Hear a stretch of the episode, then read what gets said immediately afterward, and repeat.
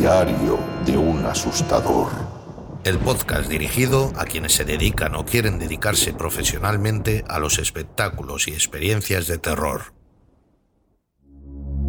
Saludos criaturas del Averno. Soy Sergio Moral y te presento un nuevo episodio de Diario de un asustador. Hoy te traigo un tema quizá algo polémico.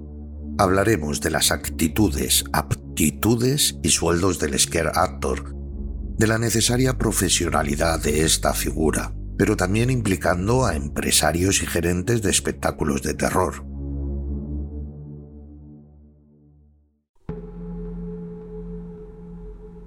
Trabajar como scare actor es algo que hace ilusión, sobre todo a amantes del terror en general. Formar parte de ese elenco de actores que se dedican a impactar al público es algo que nos gusta y mucho.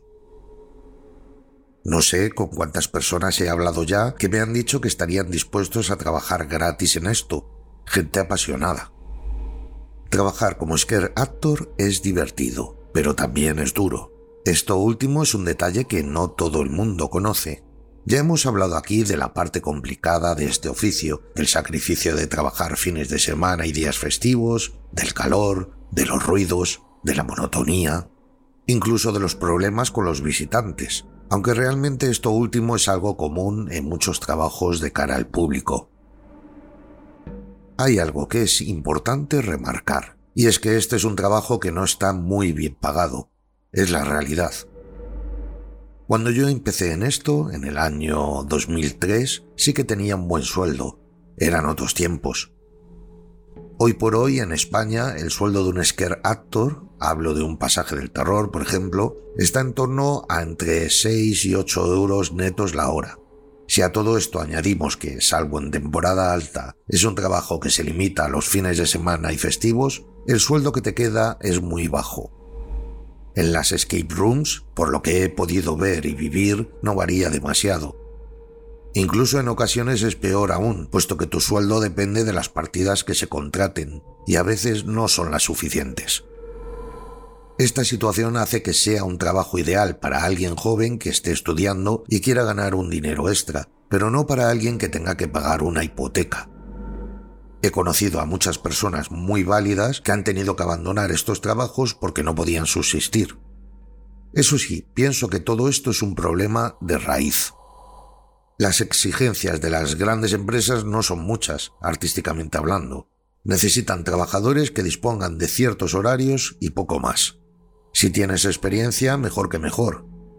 Y bueno, en sectores como en las skate rooms cada vez exigen más que tengas titulación en idiomas como por ejemplo el inglés. Es curioso que se pida tanta titulación y preparación profesional para luego recibir a cambio un sueldo irrisorio la gran mayoría de las ocasiones pero en el mundo del terror hay una gran escasez de formación y de profesionalidad. Muchas personas que no viven el terror y no han tenido una experiencia en el sector se suben al carro de las modas y crean eventos, dirigen espectáculos e incluso escape rooms.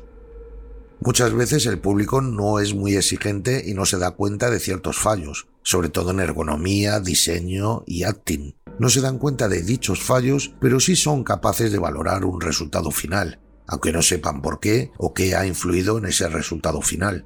Pero lamentablemente esta falta de profesionalidad en el sector es muy frecuente. Un scare actor es algo especial, o debería serlo. Transmitir miedo y saber utilizar correctamente la ciencia del miedo no es sencillo.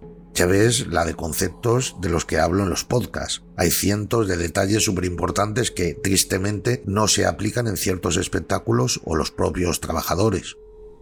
En Terror Makers no somos solamente trabajadores del terror, sino que primero de todo somos fans y amantes del terror. Nos gusta disfrutar de un buen espectáculo, pasaje o escape, porque lo vivimos, porque algunos lo hemos mamado desde pequeños, ya sea por afición al terror o por trabajar en el sector. Por ello existen detalles que a nosotros no se nos suelen escapar. Lo disfrutamos mucho, pero también prestamos mucha atención a todo lo que ocurre a nuestro alrededor cuando experimentamos alguno de estos lugares. Y cuando algo no se hace correctamente, duele. Sobre todo porque en la mayoría de las ocasiones son cosas que tienen fácil solución. Quizá criterio, quizá conocimientos varios o un poco de todo. He conocido a mucha gente en la industria del terror, a muchísima. Algunas de estas personas estaban ahí por llevarse un dinero a fin de mes, otros para engordar un currículum. También existían los que aceptaban este trabajo porque no había otra cosa. Pero también me he encontrado con mucha gente pasional y que lo vive con todas las fuerzas del mundo. No existe formación específica en este ámbito, hoy por hoy, salvo la que impartimos en Terror Makers. La formación que existe se basa en la experiencia. Esa formación la tienen trabajadores que se han tirado años dando impactos y han encontrado fórmulas autodidactas que les funcionan genial, pero gracias a repetir y repetir y experimentar. Personalmente creo que hay que incentivar a esas personas, a las personas con experiencia, ganas y que saben cómo hacer su trabajo. Un empresario no debería pagar igual a todos por el mismo trabajo, que es lo que suele ocurrir. Todos hacen el mismo trabajo, sí, pero no todos lo hacen igual. Es un trabajo artístico. Para hablar de esto voy a compararlo con el mundo musical, por ejemplo. Cada artista tiene un caché. Sí, todos son cantantes, mejores o peores, pero cada uno de ellos tiene un caché, ganado con su esfuerzo, con la experiencia o con la popularidad que tenga dicho cantante en ese momento. Pero al fin y al cabo es eso, tienen un caché y no tienen el mismo sueldo unos que otros. Y esa distinción no ocurre en el sector del terror, o al menos yo no lo he visto. Cobra lo mismo una persona con experiencia y que sabe cómo trabajar el terror que alguien que no tiene experiencia y no tiene ciertas dotes artísticas. Y ahí están, mezclados en distintos espectáculos o negocios del sector como iguales. Y no, señor, no son iguales. Puede ser un mismo trabajo, unas mismas condiciones, pero está claro que no son iguales.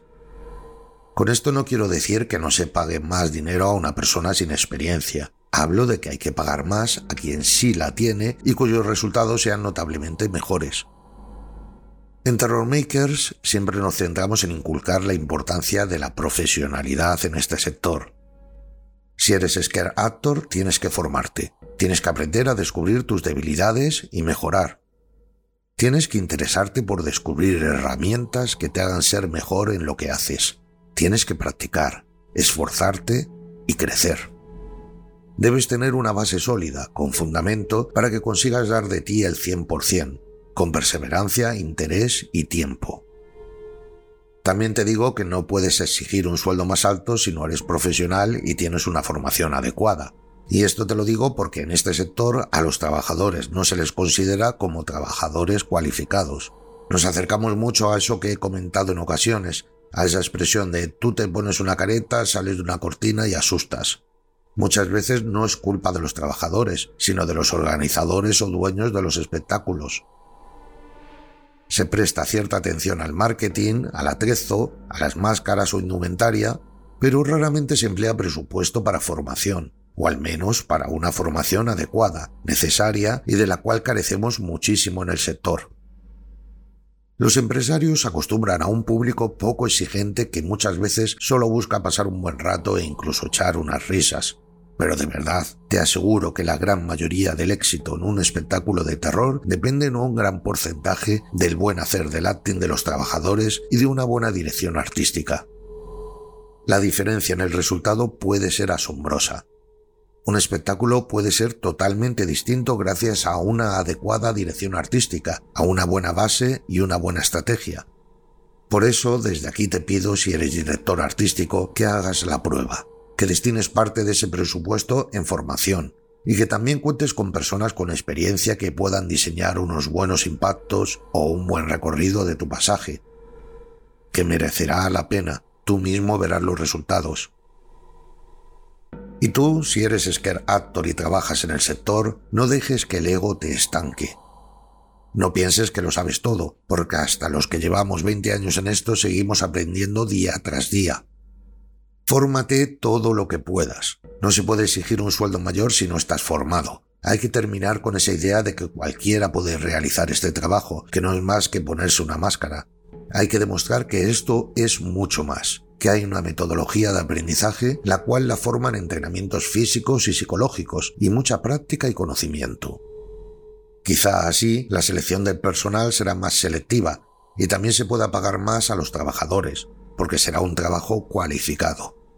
Y quizá así también la gente que vale, la gente con tablas, pueda quedarse en ese trabajo que les apasiona y no tenga que marcharse por necesidad, que es algo que ocurre muy a menudo. Ojalá también las empresas que contratan se den cuenta de la importancia de tener a gente muy válida en sus espectáculos. Y no hablo ya de las subcontratas, que muchas veces tienen que lidiar frente a presupuestos ridículos, sino de las grandes empresas.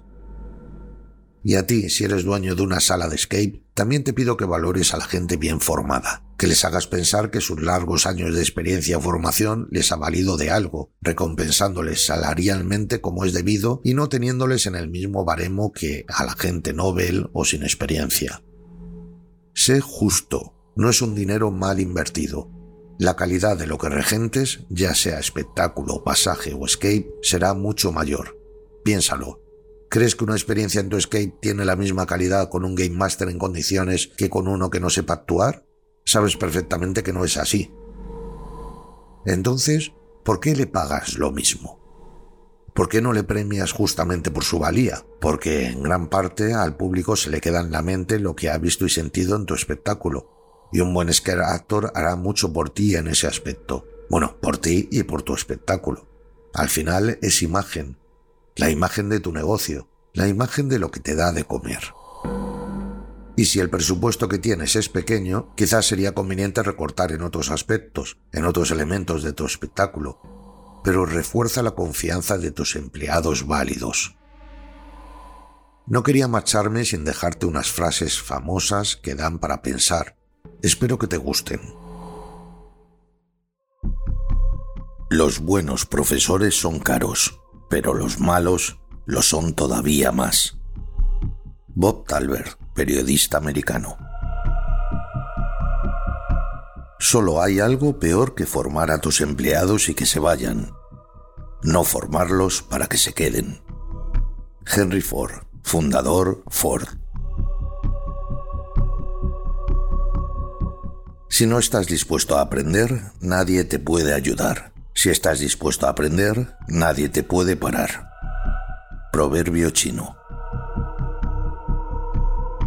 Si crees que la formación es cara, prueba con la ignorancia. Dirk Bow, ex rector de la Universidad de Harvard. Forma bien a la gente para que pueda marcharse. Trátales mejor para que no quieran hacerlo. Richard Branson, presidente de Virgin.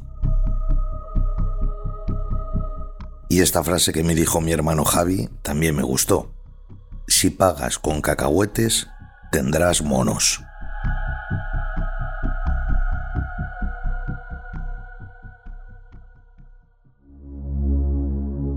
En fin, sé que este es un programa un tanto polémico, pero como digo siempre, es mi opinión personal acerca de vivencias que he presenciado o he vivido yo mismo. Si te gusta todo este contenido, te pido que apoyes este podcast compartiéndolo todo lo que puedas.